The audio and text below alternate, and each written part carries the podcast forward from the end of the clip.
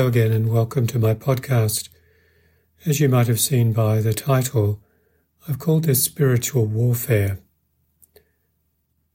It's not a very long podcast, and perhaps even more could be said and perhaps should be said on this topic, because it's something that Catholics generally have lost contact with or even knowledge about. But let me explain why it came into my mind as I read the scripture readings for this Sunday, the third Sunday in Ordinary Time. Let me take us back to the book of Genesis, which is not one of the readings for today. It's the first book of the Bible, as you know, and it describes, among many things, in its early chapters, the creation of humanity and this world.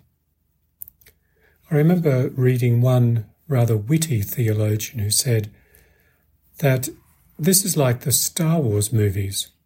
We begin in the book of Genesis with what could be called episode 4, like the movies did, rather than episode 1.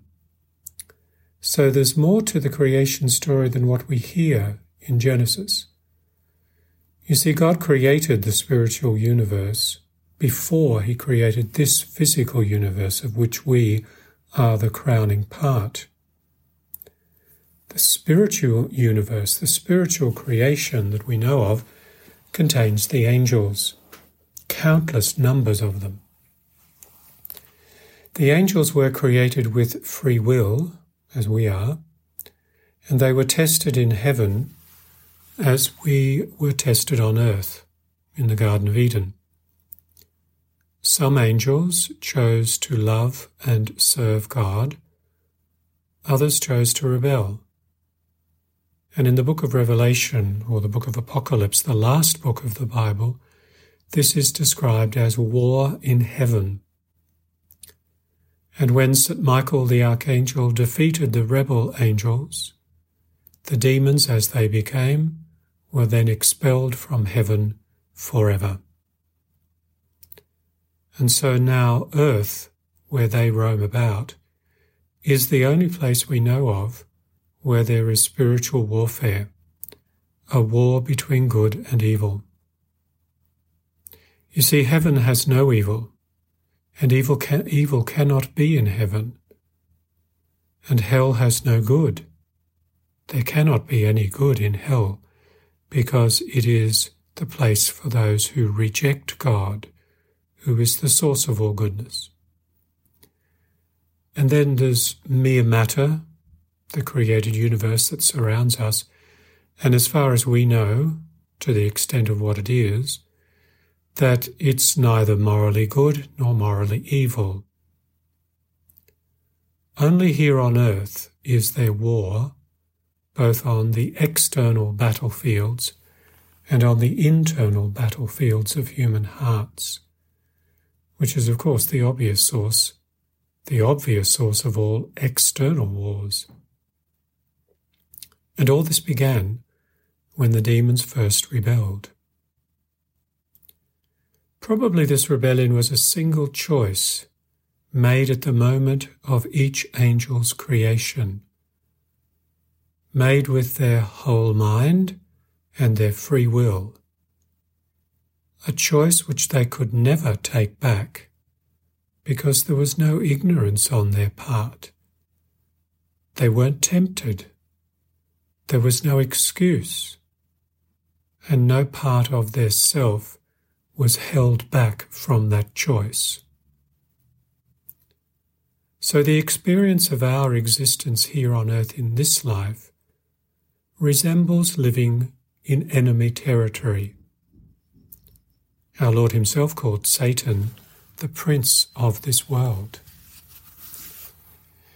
But like those whose countries are occupied during wartime, we have some safe havens where the enemy's influence is diminished.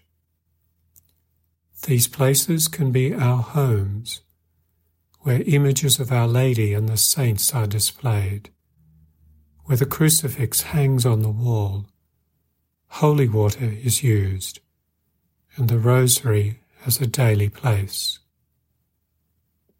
Another certain safe haven is our church. The enemy's power here is greatly diminished because of the real presence of Jesus in the tabernacle and the angels who constantly adore him here. The reason the Son of God became man was to make a physical, a physical incursion into this enemy territory. Like the beachheads of Normandy that began the liberation of Fortress Europe from the evil Nazi Empire. Christ in himself, in his own person, is the kingdom of God. His appearance brought the kingdom of God into this world at a whole new level of presence. Christ's church continues his presence in the world because the battle still rages. Christ has given us many weapons to use in this war, whether it be out in the external realities of the world or in the interior struggles of our heart. As we hear in the Gospel reading, with his appearance, Christ announces the first and fundamental weapon against the evil one, namely repentance. The devil hates our repentance with its contrition for our sins. Why? because it's his original and irreversible response to God. When God invited him to live with all the glorious and magnificent qualities of his angelic nature, even being called Lucifer, the light bearer, but to live dependent on God and to share in God's plan for humanity's salvation, he could only reply, out of enormous pride, non serviam, I will not serve. In today's psalm, we prayed, Teach me your ways, O Lord. Being formed in the ways of God is the task of our lifetime. It requires our humility and our efforts to be teachable.